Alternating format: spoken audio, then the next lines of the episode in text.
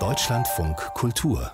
Fazit in Afghanistan haben die radikal-islamischen Taliban die Macht an sich gerissen. Am Flughafen von Kabul spielten sich heute dramatische Szenen ab. Menschen versuchten sich von außen an einem startenden US-Militärflugzeug festzuklammern.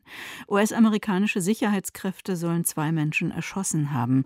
Fieberhaft versuchen westliche Staaten, ihre Staatsbürger und ehemaligen Ortskräfte auszufliegen, haben aber erhebliche Probleme, überhaupt in Kabul landen zu können. Die Angst ist groß. Uns interessiert, wer sind eigentlich die Taliban 2021 und was erwartet die Menschen unter ihrer Herrschaft? Darüber habe ich am Abend mit dem Afghanistan-Experten Konrad Schetter gesprochen. Er ist wissenschaftlicher Direktor des Bonn International Center for Conversion, einem Zentrum für Entwicklungsforschung. Guten Abend, Herr Schetter. Guten Abend. Wir sprechen immer von den Taliban. Wie homogen ist diese Gruppe überhaupt? Das ist eine Frage, die an sich bis heute die Taliban-Forscher umtreibt und die man sich kaum beantworten kann. Auf der einen Seite gibt es sicherlich eine doch vergleichsweise starke Leitung, die immer wieder dazu aufruft, ein gemeinsames, gemeinschaftliches, einheitliches Auftreten zu haben, die es auch immer wieder vermag, bis auf die lokale Ebene durchzugreifen. Auf der anderen Seite sehen wir natürlich auch sehr viele unterschiedliche lokale Kontexte in Afghanistan und in jedem dieser Kontexte treten Konflikte zwischen den Taliban auf zwischen Taliban und anderen Gruppen und gibt es sozusagen auch immer hier wieder Bewegungen, sich äh, von der Zentrale abzusetzen. Was erstaunt ist sicherlich, dass in den letzten Wochen die Taliban doch äh, sehr homogen aufgetreten sind und geradezu diszipliniert ihre Strategie durchgezogen haben. Ja, es wirkt wahnsinnig gut organisiert. Woher kommen die Anführer? Die Anführer kamen eigentlich ursprünglich aus der Unterschicht. Es waren vor allen Dingen die einfachen Mullahs und sind es bis heute die einfachen Mullahs, die sozusagen die Taliban anführen. Dadurch unterscheiden sich eben auch sehr stark an sich von den Islamisten der Mujahideen-Parteien der 80er Jahre und der 90er Jahre. Es sind wirklich sehr einfache Mullahs, die diese Gruppierung anführen. Noch erstaunlicher wirklich dieses strategische Vorgehen. Ich habe hier doch sehr stark das Gefühl, dass der pakistanische Geheimdienst, der immer die Taliban stark unterstützte, ja auch hier auch seine Finger mit im Spiel hatte. Verfolgen die heutigen Taliban denn dieselben Ziele wie vor 25 Jahren, als sie schon mal über Afghanistan geherrscht haben, oder gibt es da auch eine Art Generationenwechsel? Also äh, in den 90er Jahren war das Regime der Taliban äh, auf der einen Seite sicherlich eine Terrorherrschaft, gerade in den urbanen Räumen, in den Städten, vor allen Dingen in Kabul, was ja ursprünglich mal auch dann von den Kommunisten beherrscht wurde, weshalb sozusagen man eine äh, von der Taliban-Seite eine sehr große Abneigung gegen die Städte hatte und deswegen in den Städten besonders brutal zugegriffen hat. Von dieser Terrorherrschaft haben sich die Taliban in den letzten 20 Jahren immer wieder versucht zu emanzipieren. Man hat versucht darzustellen, dass man eben auch regieren kann. Man hat äh, Provinzgouverneure ernannt, man hat in vielen Bereichen, etwa gerade bei Frauen, bei Bildung, äh, zurückgerudert. Und auch das, was ich gegenwärtig aus vielen Distrikten höre, die die Taliban bereits eingenommen haben, auch da versuchen in den letzten Wochen die Taliban immer deutlich zu machen, wir sind nicht mehr die Taliban der 90er Jahre, sondern wir haben uns weiterentwickelt und sind ja aus unserer westlichen Perspektive dann doch wohl Moderator geworden. Man hört auch, dass Taliban-Führer durchaus auch ihre Töchter haben ausbilden lassen, und zwar im Exil in Katar. In Afghanistan selbst sollen derzeit 40 Prozent der Studierenden weiblich sein. Was erwartet die Frauen und die Mädchen?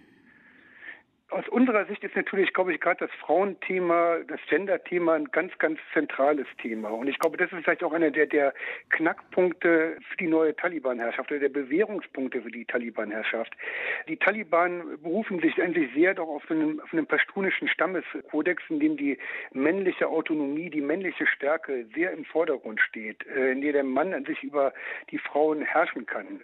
Das war in einer gewissen Weise auch immer Rückgrat äh, der Taliban-Herrschaft. Äh, ob das nur noch aufrechterhalten werden kann, das ist die große Frage. Und meines Erachtens, wenn die Taliban wirklich eine internationale Anerkennung haben wollen und sich politisch auch arrangieren wollen, müssen sie ein bisschen in der Frauenfrage zurückrudern und wirklich deutlich machen, dass sie hier auch äh, gegenüber Frauen doch für einen Wandel stehen. Sie haben eben schon auch äh, die 90er Jahre angesprochen. Also das war damals die Jahre 1996 bis 2001.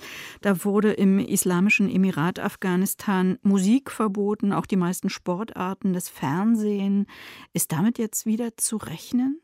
Oder würden Sie sagen, äh, da müssen die sich heutzutage einfach anders verhalten? Das weiß man, glaube ich, noch nicht. Meine Vermutung ist, dass da auch die Taliban bei solchen Verboten eine andere Haltung einnehmen müssen. Ansonsten wird auch ihre Herrschaft nicht mehr lange in Afghanistan anhalten. Das Land hat sich jetzt so zu weit entwickelt. Ich fand eben dort sehr erstaunlich, äh, dass die Taliban bei der Einnahme von Kabul nochmal sehr deutlich gemacht haben, wir wollen Frieden bringen, wir wollen jetzt wirklich keine Gewaltexzesse. Das ist anders als in den 90er Jahren gewesen, dass man auch bisher, was man mitbekommen hatte, diese äh, Radikalakte gegen alles, was irgendwie modern war, bisher unterlassen hat. Ich bin mir nicht sicher, inwieweit das wirklich jetzt reine Taktik ist oder inwieweit da wirklich ein Sinneswandel dahinter steht. Meine Hoffnung ist das zweite natürlich, denn das muss man vielleicht auch mal sagen. Nach 40 Jahren Krieg ist das der erste Moment, wo das gesamte Land wieder unter einer Herrschaft ist. Das ist nicht unbedingt ein positiver Frieden, wie wir uns wünschen, aber immerhin das Schweigen von Waffen. Naja, das kann man nicht sagen, das Schweigen von Waffen. Es werden Menschen getötet.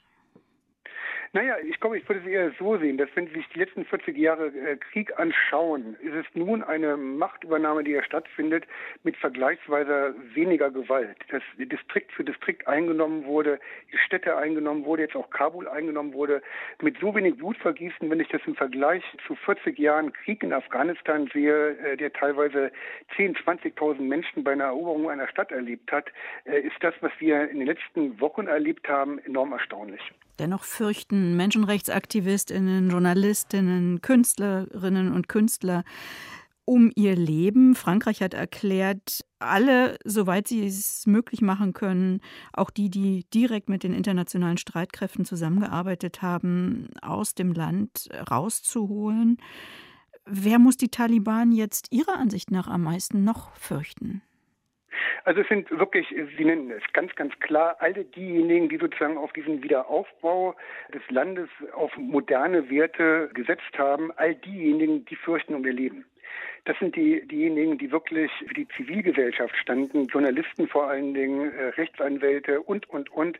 Die sind wirklich sehr, sehr stark gefährdet. Eine zweite Gruppe sind natürlich diejenigen, die sehr stark mit den NATO-Truppen zusammengearbeitet haben, vor allem mit den Amerikanern zusammengearbeitet haben. Es gibt natürlich dann darüber hinaus sehr, sehr starke äh, ethnische Zerwürfnisse in Afghanistan. Ich denke etwa an die schiitischen Hazara, die meines Erachtens Gefahr laufen, unter der, der Taliban-Herrschaft wieder die gewonnenen gewonnenen Freiheiten zu verlieren, betrifft sicherlich äh, die Frauen äh, insgesamt. Also es sind wirklich sehr viele Gruppen, die es betrifft. Sicherlich zu pauschal zu sagen, das ist die ländliche Bevölkerung, die die Taliban vertritt, gegen die urbane Bevölkerung. Äh, aber man kann doch sagen, dass es eben doch viele Gesellschaftsgruppen gibt, die sich irgendwo geöffnet haben, die nun an sich die Taliban fürchten. Aber ich höre raus, dass Sie glauben, dass man das Rad nicht komplett zurückdrehen kann. Also ich glaube, auf der einen Seite haben die Taliban das, was man in 20 Jahren an Wiederaufbau geschaffen hat, gezeigt, dass man das in binnen weniger Wochen einreißen kann. Auf der anderen Seite sehe ich eben auch bei den Taliban doch zumindest den Versuch, sich anders darzulegen. Und das müssen sie auch. Wenn sie über eine internationale Anerkennung in der heutigen Welt äh, verhandeln wollen, müssen sie zeigen, dass sie hier eine andere äh, Politik betreiben. Wo sehen Sie diesen Versuch?